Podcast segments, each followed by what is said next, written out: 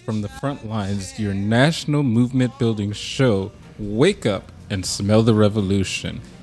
That was the voice of my partner, Channing Martinez. And yeah, it's Tuesday morning at 8. Wake up and smell the revolution. You're on Voices from the Front Lines. This is Eric Mann. Uh, every time I hear Nina Simone, I just almost speechless. What a genius. The, the piano playing alone, the song. So we are so proud. We open with Nina Simone and we close with Nina Simone. And today is like an overwhelming day. It's, it's a stretch of my own mind, which is the world really is coming apart. And in the Strategy Center's focus on what we call the anti imperialist United Front, the anti racist, anti imperialist, uh, world overheating, third world, United Front against U.S. imperialism. Uh, these aren't just words. The world is calling for this united front against imperialism, which means it's also calling for a dual united front against Donald Trump and Joe Biden. And anyone who thinks that we should be holding a united front against Donald Trump and not Joe Biden is going to lead to the end of the world. I mean it in the serious way. The Democratic Party is going to lead us into hell into global warming, into world war with China. So, welcome to being on Voices from the Front Lines, your national movement building show, because what do we know that's good? Well, the first thing we know is good is KPFK. And um, sometimes I think KPFK and the Strategy Center someday feel like they're hanging by a thread. But it's a very strong thread. And last time I talked, a very wonderful woman sent in $1,000. So, we can do this. And I have a couple of thoughts to Voices listeners, which I'll tell you about because it's a fundraiser. But let me try to tell you the scope of what we're trying to do today, which is I don't know if I can get my own brain around it. I want to talk about an old friend, Kirkpatrick Sale, the dangerous contrivance of climate change, and his very frightening conclusion that it's too late. Seriously. I'm going to have a poem by another friend, Kevin Rashid Johnson, who's a prisoner. And uh, I'm going to give you his address Kevin Johnson, number 1007485, Sussex 1, 2414 Musselwhite Drive, Waverly, Virginia, 23891. And I'm going to give it to you again. Of course, I'm going to read his poem, his amazing poem called Everything in America is Inverted and Perverted. So I'm going to read that. Then, got a lot of friends. So then, uh, my editor, uh, Jeffrey St. Clair, he does a, a column in Counterpunch, of which he's the editor. Called Roaming Charges, but we're going to discuss through a sky darkly about the madness in Spokane and also the imperialist responsibility for. Uh, the crisis in Maui. We're also going to talk about my own book, Katrina's Legacy The Black Nation and the People of the World, confront the U.S. imperialist white settler state and its genocidal climate crimes. Notice I don't say climate change. This book is at least $25 in the real world, but it'll be a, a free premium, or I should say a premium for anybody who gives $100 or more. It's free, meaning the strategy center contributes it free again to KPFK. So you have to understand every time you get a premium, whether it's my book, Playbook for Progressives, or Katrina's Legacy, we are contributing money to KPFK so that they don't have to pay anything for the premium. And that means if you give $100, they get all $100. If they get 250 you get it. In the past, some people have sort of sold their premiums, and that's really hurt the station because they have to pay for them. Okay, so then we're going to talk about self determination for the black nation, stop U.S. genocide against the black nation. We'll have another federal, I have to say, another federal hate crime where uh, Ryan Christopher Palmeter killed Angela Michelle Carr, Anolt Joseph A.J. Laguerre, and Jerrald Gallion in a Dollar General store. And it means if you're black, whew, there's no place to run, there's no place to hide. You can go into a Dollar General store and get killed. You could walk down the street and get killed. Um, then we're going to talk about this is the anniversary of the, it the 50th anniversary of the murder of Emmett Till. And uh, I was there, and it's August 28th. And then it's also the anniversary of the March on Washington. So it's hard for me to get my head around it, but one thing I'll say is it's a coherent whole to me. Emmett Till, the March on Washington, Kevin Rashid Johnson, the prisoners, Spokane, Maui, Counterpunch,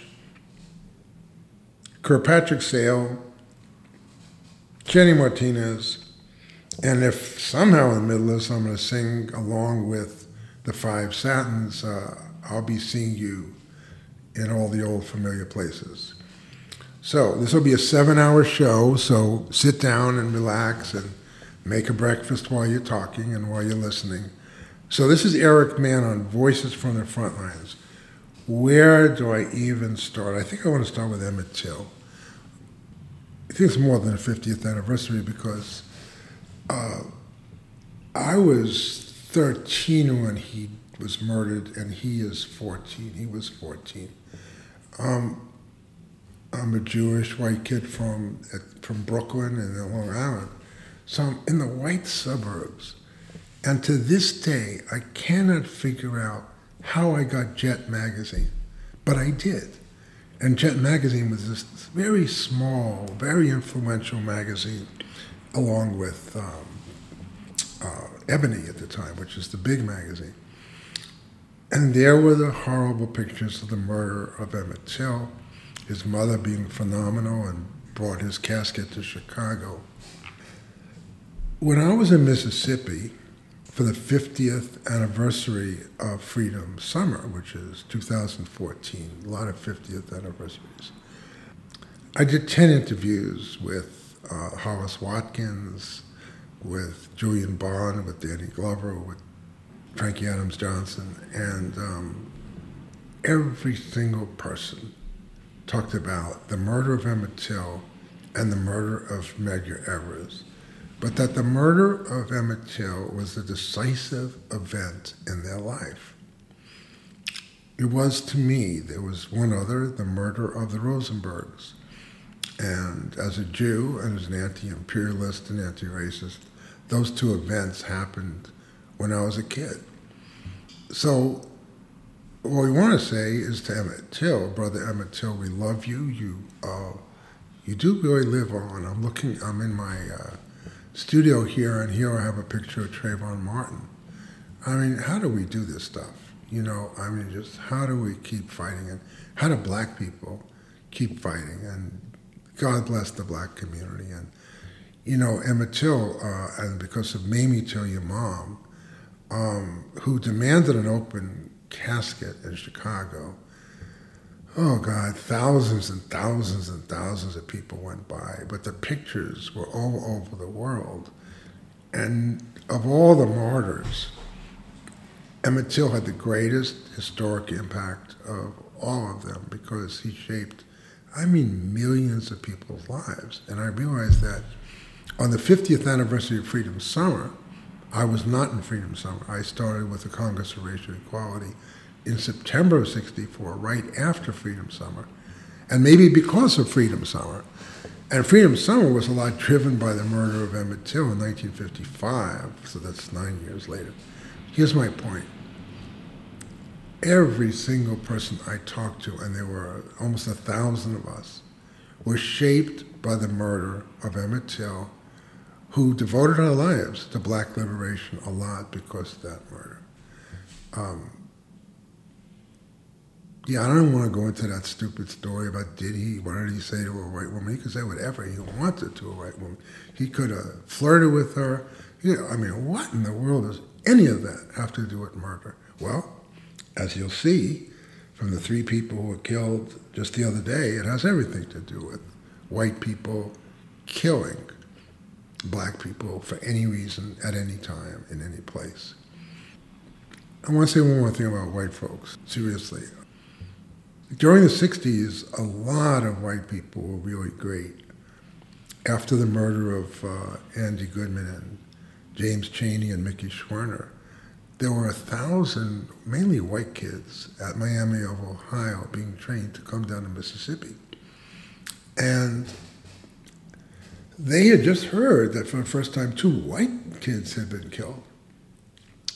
And not one of them turned around. Everyone came down to Mississippi. That's gone now. We don't have that. There were, you know, of the 500,000 marched on the March in Washington, it was 60% black. It's about 40% white, or 70 30. There's almost, we're in South Central now, Channing and I. There's no white people fighting for the bus riders union, fighting against the attacks on black students at the school. But the white masses now have been organized into a fascist bloc. And that fascist bloc, whether you vote for Biden or uh, Trump, are armed and dangerous and crazy. And we need to have a strategy, an anti fascist, anti imperialist strategy of armed self defense against armed, crazy white folks. So that's a conversation in itself. This is Eric Mann. You're on Voices from the Front Lines, your national movement building show. Wake up and smell the revolution. Really brief about KPFK 818 985 5735. Channing and I do this show every week. It takes a lot of time, a lot of preparation. I really need you all there to do several things. It means so much if you could write to Eric at Voices from the Front Lines, Channing at Voices from the Front Lines. We are trying to figure out how you can get more people to listen to our podcast. You can get more people to listen to Voices. We need you to be a Voices organizing committee because our audience is not big enough, but it starts with you.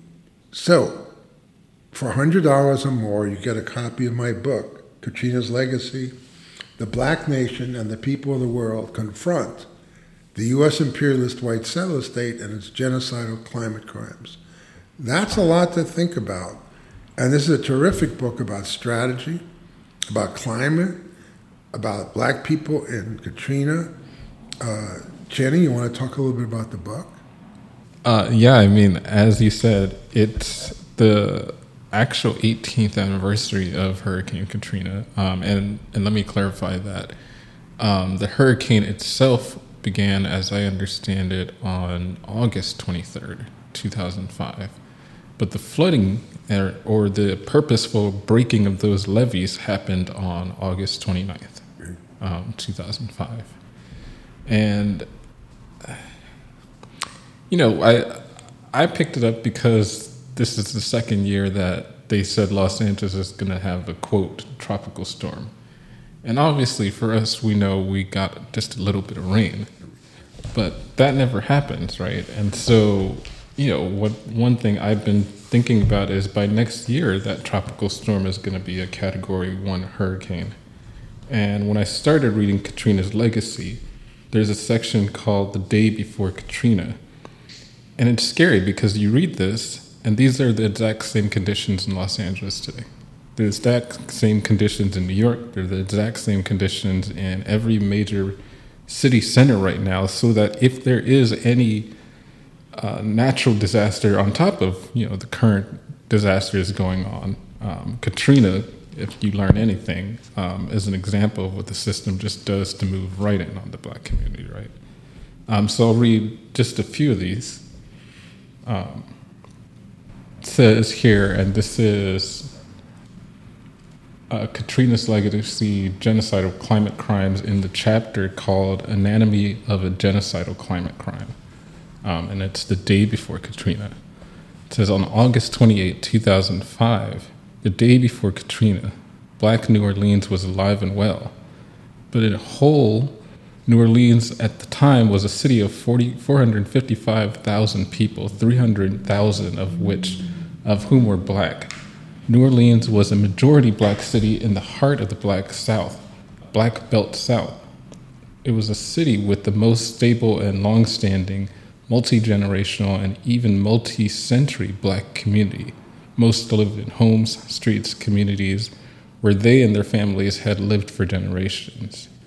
I'm going to skip ahead a little bit, and there are about five or six points that you make in the book about really key things about um, New Orleans before Katrina. And so, the day before uh, Katrina, New Orleans had 500, 5,146 public housing units, plus thousands of public housing apartments scheduled for renewal and maintenance. The day before Katrina, there was a large black professional class, including at least 7,500 public school employees represented by the United Teachers of New Orleans, a progressive and powerful trade union that was a force in city and statewide politics. See the comparison there to LA. The day before Katrina, poverty was unbearable. 38% of black children were living in poverty, compared to the already outrageous national average of 17%. See the, you know, 40% of LAUSD students who are homeless today, right? The day before Katrina, the city was in the grip of a brutal New Orleans parish police department that operated an army of occupation in the black communities. See the budget that just passed a, what almost a billion more, a million more dollars to the LAPD that just happened this past week. The day before Katrina, we charged genocide was already the appropriate explanation of the conditions of the black nation in New Orleans and the Gulf Coast. The reason we say that is because it's not like the day before Katrina, everything was great. It shows the vulnerability of the community. And yet, it also shows the vitality of the black community that was destroyed. And now I'm going to go. So, a lot of my book is about how it was a conscious plan before Katrina to hope that when a natural disaster, so called, happened, they could move 100,000 black people out of New Orleans and gentrify the whole city into a tourist trap, which it already was.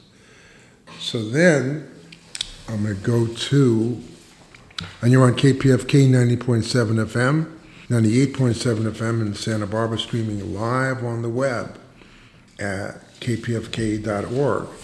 So, let me see, if I find something here. This is from Jeffrey St. Clair. He says the tragedy of Lahaina is compounded by the kind of government incompetence, corporate indifference we witnessed in New Orleans.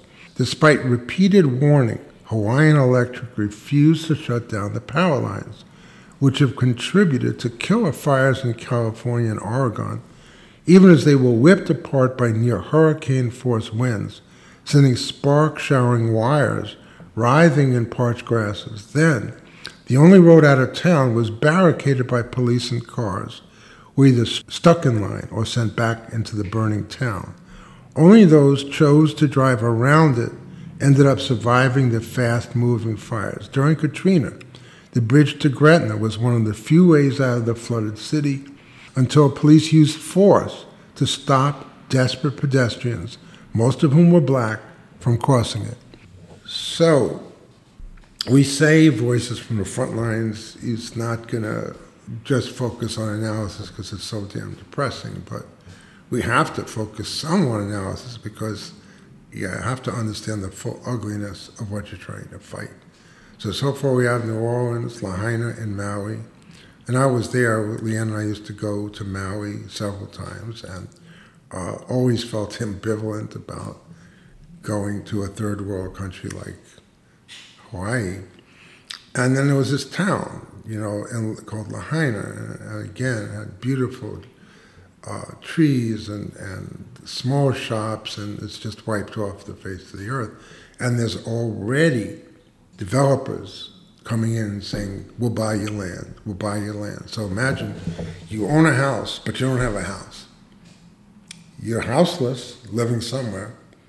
You're going to get insurance eventually, if you're insured. The insurance company is going to take as long as hell to give you the money. Then to have to take the money and give it to somebody to rebuild your house.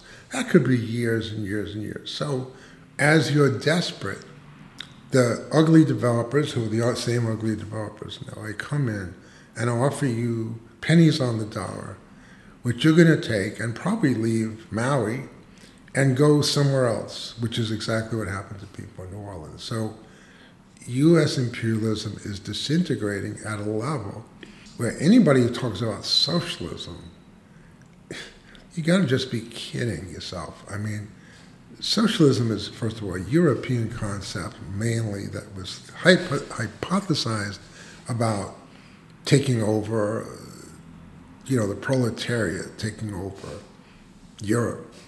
Now, the socialism has really happened in the third world, in the People's Republic of China and the Soviet Union. It's not going to happen in the worst imperialist country in the history of the world. So, if you're for socialism, you should be supporting socialism in China and socialism in Cuba, socialism in Venezuela, and building an anti imperialist united front in the United States to defend socialism where it really exists. And that means taking on the Democratic Party as well. 818 985 5735. If you like this talk, if you like this show, please give money to KPFK. And the premium is secondary because this is your show. But still, it's a very cool and big book because it's actually two books in one. The original one was written the year after Katrina, called Katrina's Legacy White Racism and Black Reconstruction, New Orleans and the Gulf Coast, which already talked about genocide, which already talked about genocidal climate crimes. But the second one was written, and Channing played a role in editing this, and so, did Manuel Criollo and Barbara Lott Holland, Ashley Franklin, Robin D.G. Kelley, to get this ready for the 2015 United Nations Framework Climate Change Conference. We wanted to get more pressure on the United States, which is why we focused on the U.S. imperialist white settler state and its genocidal climate crimes. Spoiler alert, we did not succeed. Um, Barack Obama and John Kerry totally d- dominated the Paris talks, threatened the hell out of people, bribed and lied and cheated and stole, and basically prevented it from having any forced, enforceable standards for the reduction of fossil fuels. If you're interested, it's a great book on black history. It's a great book on strategy. It's a great book about climate because I know a lot about climate because I've had to study it. So, 818 985 5735. Please help KPFK. You're also giving a vote of confidence in voices from the front lines and me and Channing. And you're also going to get a very cool book for $100 or more. Okay, 818 985 5735. So let's take a break. My brain can't take any more. And I'm going to go back to my friend uh, Kevin Rashid Johnson in a minute.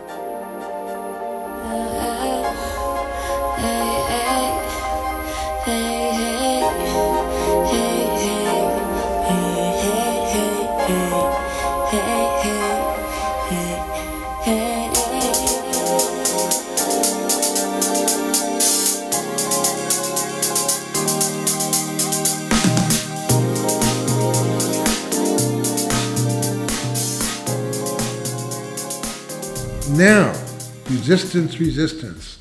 is an amazing person named Kevin Rashid Johnson, who I was originally introduced to by my friend Victor Wallis in Massachusetts. Victor is an amazing person. He, he was the editor of uh, uh, Socialism and Democracy for many, many years.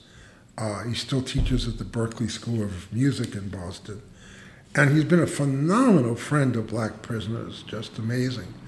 Uh, first time I talked to Kevin Rashid Johnson was at Victor's house, because every time I go to Victor's house, he put me on the line with some prisoner he was talking to. Kevin has written a book called Defying the Tomb, which we should get in our bookstore. And I'm going to read you uh, from Carol Seligman because, just bear with me here. Um, you need people on the outside. Carol Seligman is dedicated to uh, Rashid and other prisoners, just like Amy Gurdjieff is, uh, Gurdjieff is committed to uh, Keith Lamar. And we at the Strategy Center want to do more. If you have any capacity and want to do some prisoners' rights work with us, just sending books to prisoners, corresponding to prisoners, it's a big piece of work. We're not going to open it up big, but send an email to info at thestrategycenter.org, especially if you've done prisoner support before. So I am going to continue to read because he's a real person. And this is from Carol Seligman, thank God for her. Uh, Kevin is back in Virginia after having been sent all around the country to Oregon, Texas, Florida, Indiana, Ohio, and back to Virginia.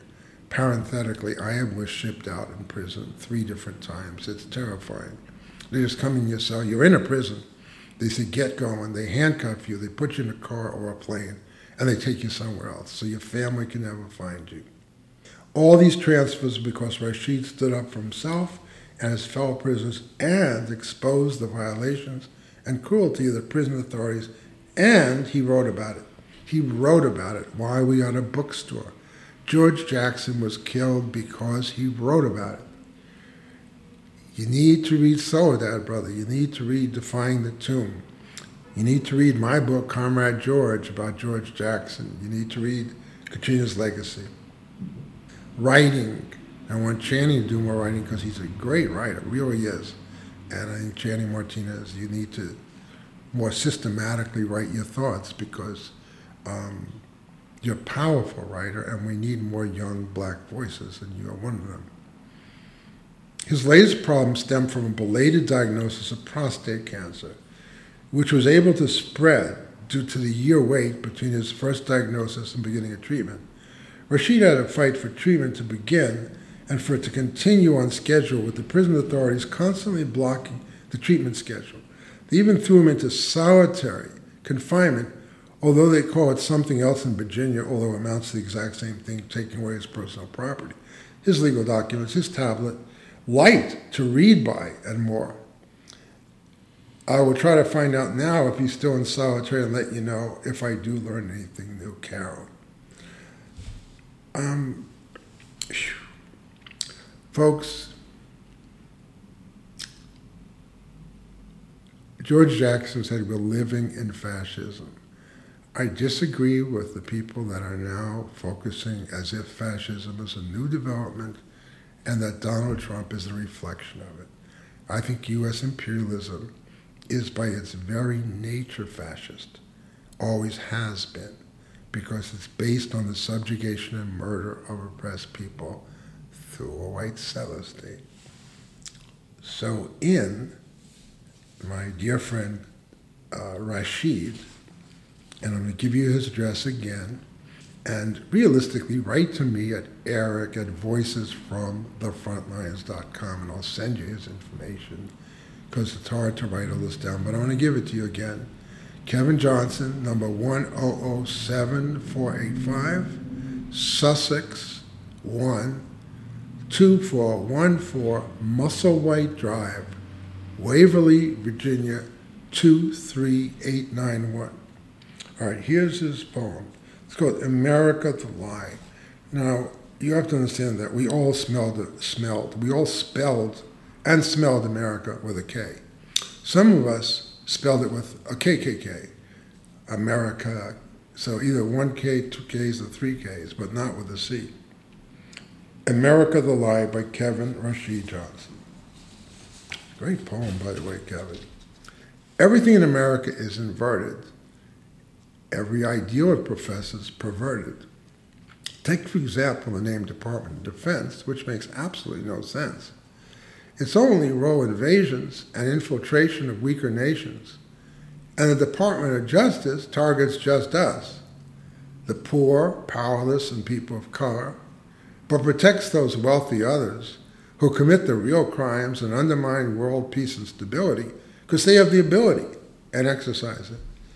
Killing and robbing multitudes, but few realize it because the system shields the power they wield through corporate monopolies, but call it a free market society, promoting deporting huge portions of marginalized groups or opposing abortions and birth control, assuming the role of policing women's bodies while claiming it's a free country, a free society, and the lie of an economy that trickles down but grinds the poor and workers into the ground, while the rich few are exempt from taxation and drive up the cost of living with inflation, with cops who swear to serve and protect us, but only kill, maim, and disrespect us. Everything about America with a K is inverted. Every value it claims to uphold is perverted.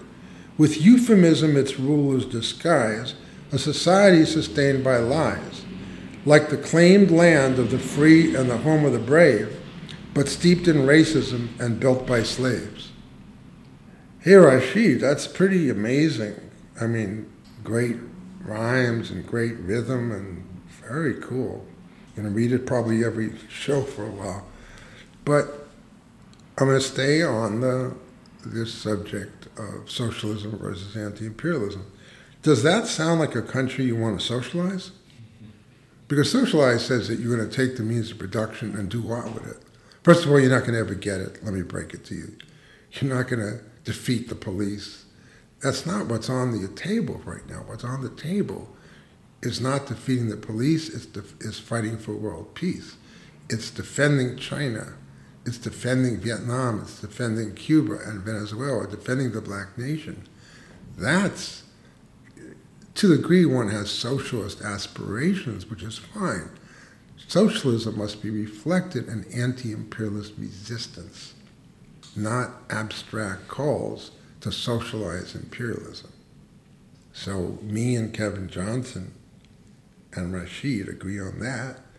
And if you want to hear more of this anti imperialist diatribe, 818 985 5735, please contribute. By the way, I can't give the book away for less than $100 just because Pacifica needs the money, but give whatever you can, okay? That's the premium. It means a lot how many people call in. So, yeah, there's been a lot, and I just want to take another minute and see where we want to go.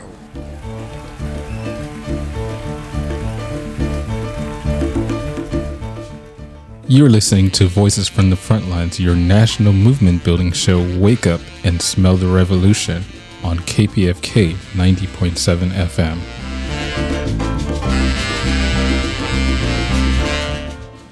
I want to read my friend Kirkpatrick Sale's article.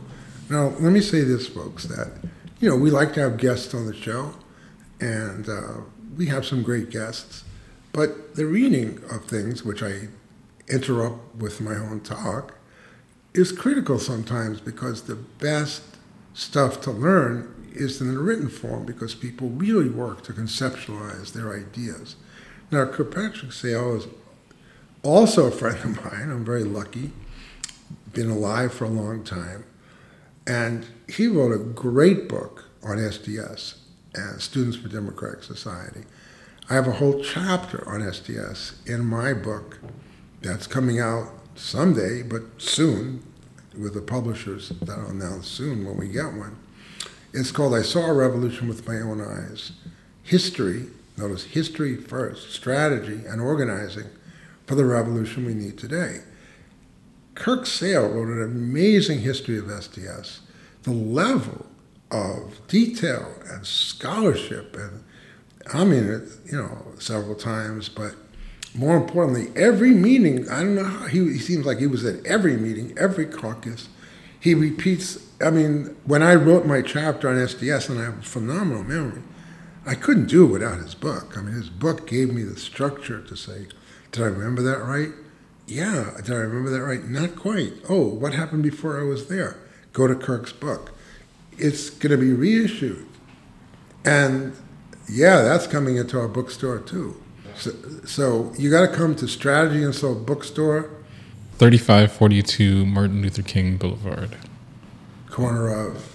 King and Crenshaw, or what I used to call downtown Black Los Angeles. Right. So please come to our bookstore.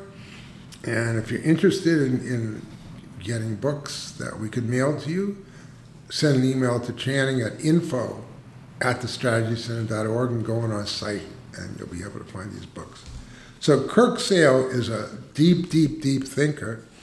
And he's written this article now in Counterpunch, which is a wonderful magazine, obviously, called The Dangerous Contrivance of Climate Change. So, Kirk Sale says it's, time to put an end to this whole climate change contrivance.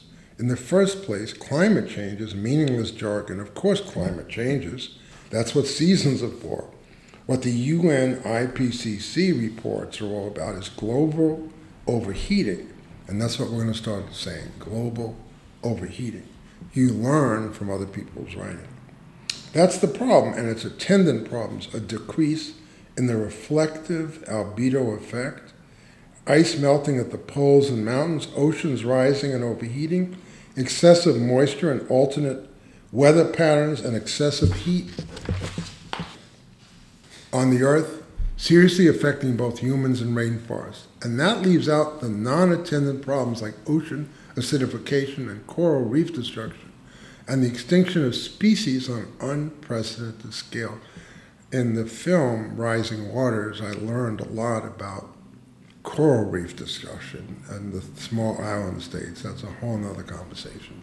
But it's another part of the genocidal climate crimes. This is now Eric Mann reading back to Kirk Sale. In the second, the problem of global overheating is so acute and pervasive, check this out, that no amount of ameliorative effects that may be made now has any chance of halting or reining it in, which is, I believe, all along. I really do. That's what we learned when we went to Paris. For all the talk of limiting carbon dioxide emissions, these have increased steadily for the last two decades and show no signs of slowing, and world temperatures have increased steadily as well, with the hottest years since 1850 coming in the last five years. There are no actions by humans underway now or even contemplated in the next decades that, even if efficiently undertaken and carried out, which is problematic, have any chance of changing that in any serious way. The Paris limit of 1.5 Celsius overheating will be passed within a year. One more thing when we were in Paris, many third world countries said the 1.5 Celsius is an average. We think it's already 2 degrees Celsius in sub Saharan Africa, 2 degrees Celsius in Antarctica. So, all this, you know, you got to at least know the numbers is uh, okay. And the third, all the talk about climate change directs the world's attention for what is the real central problem the effects of unmitigated capitalist growth ravaging the resources and systems of the earth and its atmosphere. Once understood as the problem, it becomes obvious that nothing whatsoever that is being talked about under the silly rubric climate change will come close to pointing us in the direction of a solution. Indeed, once understood, it's doubtful that there is any solution. Solar energy captured non mechanically, wind power used at a human scale, and water power in limited circumstances might well prove to be the best energy sources for a modest, environmentally adjusted human society. But what's going on now is the attempt to use those sources to replace a massive global superstructure built on fossil fuels without any diminishment of high tech lifestyles or the consumption and consumerism it entails. It cannot be done. It is the high tech lifestyles that must be changed. Trying to replace combustion engines with electric vehicles is the outstanding examples of folly we fall into when we fail to understand what problem we need to face. EVs, we learn, are built at a high environmental cost throughout our large and heavy vehicles, have so far unreliable batteries, and if they're intended to replace the millions of vehicles now in use, we need a massive infrastructure of charging stations where they will need to use electricity created, at least for the foreseeable future, by fossil fuels. So you need fossil fuels to have the charging stations to drive these catastrophic Teslas. And in the meantime, China and India are building coal plants. So it's trying to get the standard of living that the West created that caused global overheating in the first place. I said that I don't believe that. Even if society dared to own up to the problem, which is doubtful, who would ever be able to find or agree to a solution on it. It seems likely, alas, that global overheating will continue to disrupt the Earth's systems at greater and greater catastrophic levels for the foreseeable future. Now, see, I'm sorry, I'm going to stay on my concept. To me, this is strangely optimistic because it's saying that we're not crazy. That building this black and third world united front against U.S. white settler state and its genocidal climate claims is not what NRDC is doing. It's not what the mainstream enviros are doing. They are trying to claim that there are technological alternatives while still maintaining the mass consumption and madness that I have to say I'm a part of as well.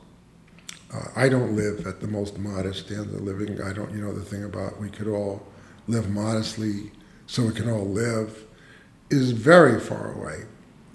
So, what's the punchline here? Oh, there is none. I don't want to overstate it.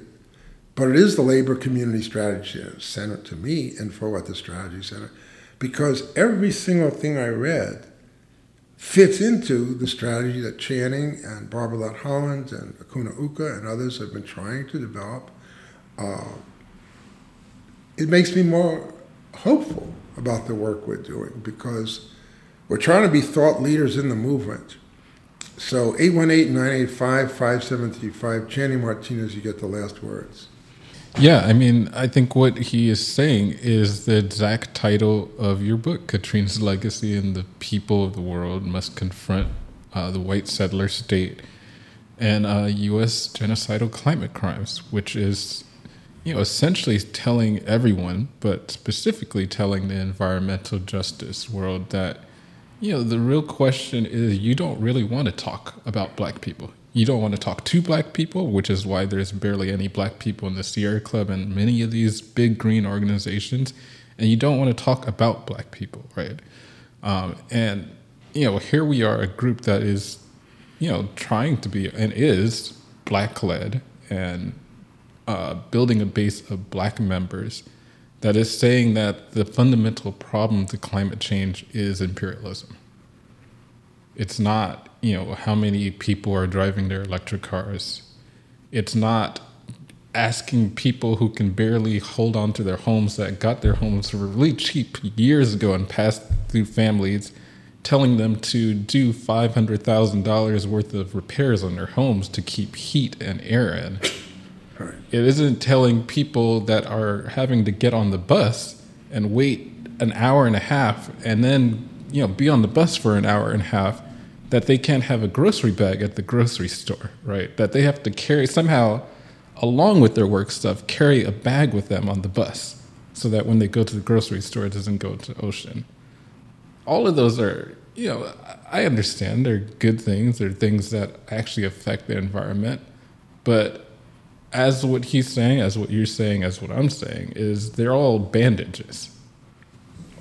They're not even good ones, you know. I mean, at least That's the right. bandages there is no stopping of the bleeding right now.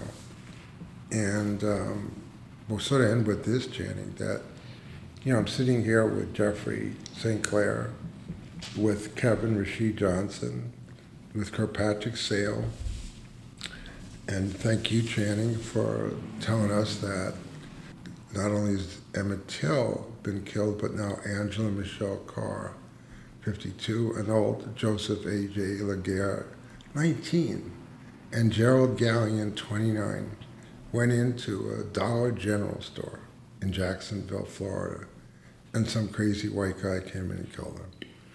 Um, I think I want to end there that there's a time when you don't have the answer, where the problem is greater than you can imagine.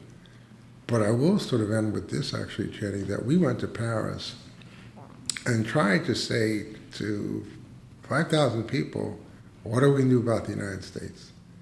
And nobody wanted to challenge the United States. The the white kids talked about let's challenge Exxon and uh, whatever, you know. And there was Obama and John Kerry walking around like you know charming dictators, preventing any efforts at radical change. So again, I'm proud of our work because we are saying, like Kevin Johnson said, America with a K is the problem. Yeah, and and I think you know we don't know the ultimate solution, but I mean, give the give the Republicans and Trump and all of them credit. They are putting their body on the line for what they believe in. And I think the least that we can do is put our body on the line for what we believe in, which means coming to and Soul. It means giving a donation to KPFK and getting Katrina's legacy. It means doing something physically in the physical world, not on social media, to fight this system in some kind of way. And with that, obviously, I decided not to sing oldies today. It was too devastating. We're going to let our dear friend Nina Simone take us out. Thanks, everybody, for listening to Voices from the Front Lines. Thank you, Channing Martinez. Thank you, all the great people whose work I read. If you're interested in reaching us, it's Eric at Voices from the Front Lines, Channing at Voices from the Front Lines. We really need to hear from you because you can help us and we can help you. I've traveled each and every highway and more, much more than this. I did my way.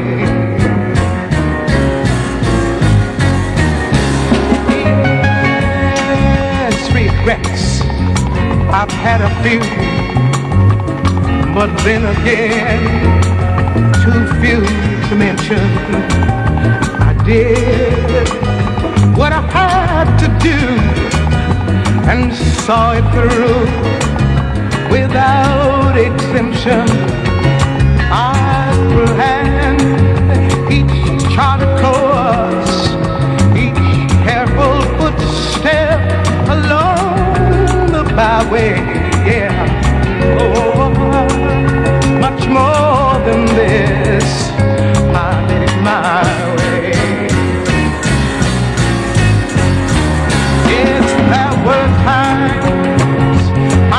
You knew